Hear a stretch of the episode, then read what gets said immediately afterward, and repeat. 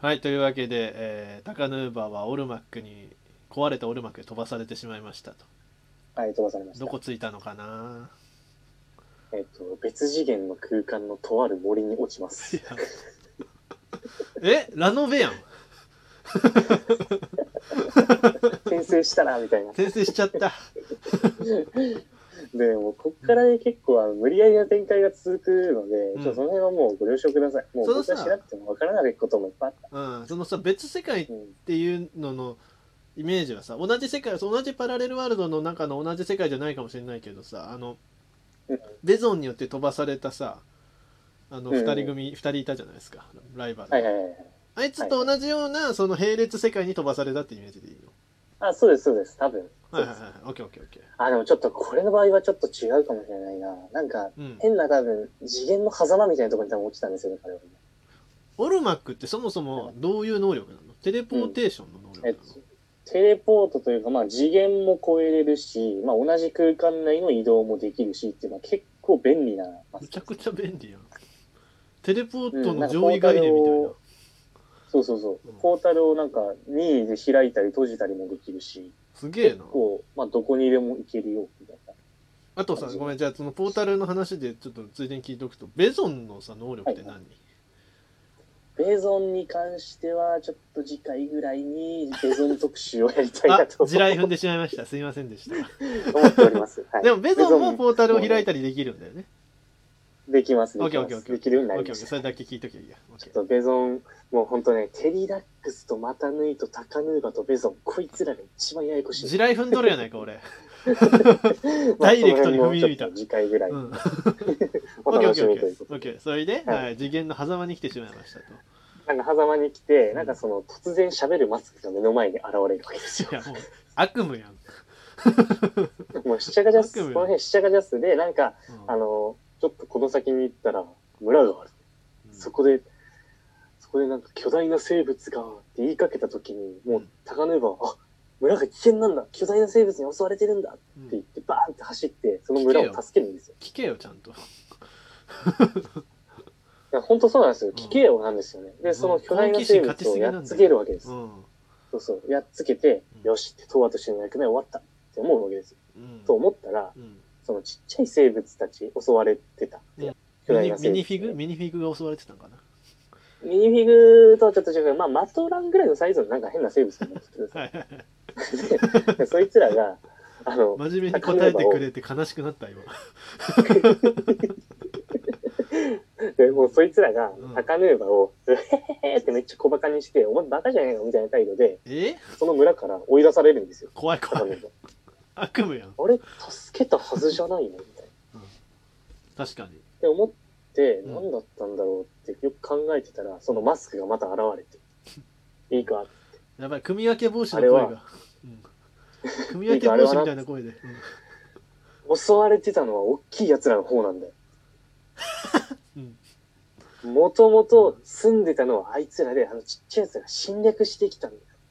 それで森にね、いっぱい逃げたんだ。でっかい奴ら。うんで、とりあえず、そいつら、もうちっちゃい奴らをどかして、んどうにかその家に帰らせてあげてくれ。もののけ姫や、うん、たったら帰ばらせやてあげんといかんよと。うんうんそれで、もう高ヌーバーは、あ、これ間違えたって過ちに気づい間て、違そえのすでぎでっすかよいクリーチャーたちをうんね、そう探し出して、うんごめんって言って、言って誤解を解いて、ん一緒にそのちっちゃい奴らを追い出す。ほうほうちっちゃいクエストだなおい、うん、そうそう。っていうのをやって、で、そこでう、んそのまたち、あの、マスクがね、ペッて現れて、いいか。見た目で善悪を判断しちゃいけないよ。うん行動で善悪を見えんだよっていうのを教えてもらった後に、うんそのマスクが、よし、お前は一個成長したって言って、うんバッてポータルを開くわけですね。あスタンプくれたんだ。うんよし、合格みたいな。合よ格し、合格だなんや、そいでつ。それで、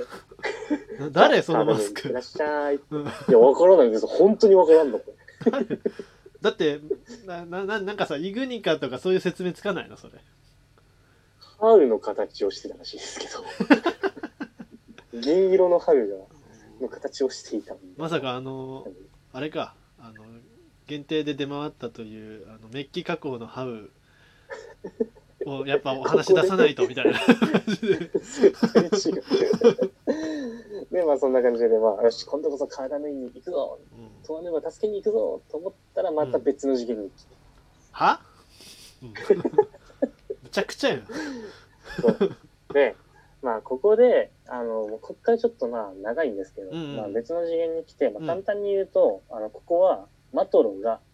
あの、イグニカを被らなかった世界だったんですね。はいはいはいはいはい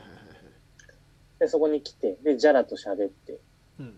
で、そこの世界では最もう、初はさじゃあもしかして帰ってきたとか思ったんじゃないでも、また縫い島だったから、なんかおかしいとは思っのてあたあはいんはでいすはいはねいで、あの、またぬいが死んじゃったっていうのをジャラから、その世界のジャラから聞いたりとか、うんうんいろいろして、で、結果、そのいろいろ分かったことが、あの、うこの世界のタカヌーはもうすでにスラガになっているほうほうほと。で、えっと、なんか、他にも、なんか、スラガデュームとかヘルリックスとか、そういうなんか、強い奴らと一緒に、ううんあのーこの島を守っている。うんうんで、その島を守る新しい東亜としていろいろなんか生み出したりとかもしているうと。んうんうんうんそういう世界にいると。で、あのーなんでツラガになったかっていうと、光のバリアをまたぬいと全体に貼ったんですよ。うわうんうんうんで、これによって、あのー、またぬいとって地上にあるじゃないですか。うんで、うん、地下世界っていうのはもうテリダックスたちによって全部支配されてるんですうよ。んまたぬいロボットのマトランユニバースっていうのがあってうんうんうんそっから来る、地下からやってくるマクータたちを防ぐために光のバリアをすっげえ強いのを張ってるんですうんうよ。んで、それで、まあ、ツラガになってしまったよと。うんうんな拓はるほどねでもうそっか力ら使い果た非東和としての力を使い果たしたとそうそうはそいはい。うそうはいで、それで、まあ、ツラガタクアと、まあ、対談をして、いろいろ喋るんだけど、なるほで、どそねの時に、あ、じゃあ分かった、君は帰らなきゃいけないなと。うんで、じゃあ分かった、ちょっと、どうにか方法は探しとくから、でも、あの、君は光の塔だから、つって、うんちょっとだけ手伝ってくれ。光のバリアがちょっと最近弱まってきていると。うんで、そのバリアをなんかちょっとずつ超えられて、ちょっとずつ来ている。うんそれの、どう、なんでそうなっているかをちょっと調査してきてくれ。言われ搾て取されてんなうんそう。で、東亜丹魔ってやつはないんはいはでい、タンマ、うんうん。あの、黄すよ。緑丹色魔の。が東亜になってる、そうそう、あいつは東亜になってる世界線なんですよ。ほうほうほう。ほうほうほう。で、それで一緒に、丹波と一緒に行ってきてっていう。で、そうこのだね時に、あのーあれなんですよ。武器を取り上げられてるんですよ。この国に入る前。はいはいはい。高野馬のね、で、あそのの、、槍そうみたい高な。野馬の武器が、はいはいそうそうそう、あれが取られちゃってて、うん武器がないって言って、うんあ、分かったっつって、新しい武器を与えられるわけですよ。ほうほう。なんだでそれが、あの、パワーランスとミラックスカイブラスターっていう、あの、2008年に発売された出た高野馬の武器なんですよ。確かに武器変わってるわ。そうそうそうそうそう。なんかトライデントみたいな武器だよね。パワーそうです、そうです。ランサーあれ。に、ここのタイミングで変わったんです。ほう。ほうほうほう。これがそうだったのかそ。の後、そうそうそうそう。うんで、その後に、あの、タカヌーバが、うん。あの、タンマに、じゃあ行こうって言われて、うんちょっと待ってって、俺マトロに会いてるって言って。タうんうカヌーんバが、うんうんうん。俺、ええー、あいつに会いに行くんみたい な。あのハニー君が、みたいになって。タンマすげえギャルみたいなやつだな。多分こんなテンションなんじゃないかな。 で、それで、あのーマトロのとこに行ってう、ん。うんでいろいろ話をしてるんだけども、マトロはもう落ち込んで目も当てられない状態になったわけであすよらららららら。うん、でも、お前は間違ったことをしてしまったかもしれんけど、うん。ここから頑張ったら取り返せるかも要しすれるんよに、みイたグいニなカ感被じで。らんかったってことだよね。 そうそうそうそうそう、もう躊躇してしまったかうんうんうん。うんうんらうでん間に合わず、マタミが死んでしまったあ。そ世界線れはもうとんでもねえわそうそうそう。で うん、じゃあ分かったっつって、うん俺もう一回頑張るってうん言って、高沼と3人で行くわけですよ。いいいいそうっねすねいいですねちょうどそいいのでしょいいでしょ特にそのまあ死んじゃったというかそれ以上語られることのないやつのイフストーリーが語られるって嬉しいよねう。うんうんんで、あのーまあ、その、ポーワヒっていう場所があって、うんうんで、そこに地下トンネルが、古い地下トンネルがあって、うんそこら辺からちょっと怪しいっていうことで、うんうんうんそこをまあちょっと調査するんだけど、ああ、どうかなって探しよったら、うんあの、ラクシ4体が現れるわけですよ。あのそう、ラクシが4体出てきて、うんで、こいつらはその光のバリアを無効化するアーマーを装着して侵略をしてきた。おいマジかマジかってなっうて、ん3人でもう戦うわけなんですけうど、んで、まあなんとかね、こう、その4体をたけたと思ったら、退けたと思ったら、うんあのーテリダックスが襲来しちゃうわけなんであすかよ。んそあかんう。で、もうこの世界線のテリダックスっていうのうんは、もう、あれなんですよ。他のマクータも全員吸収して、もうなんかとんでもない化け物になってるわけですよ。うわ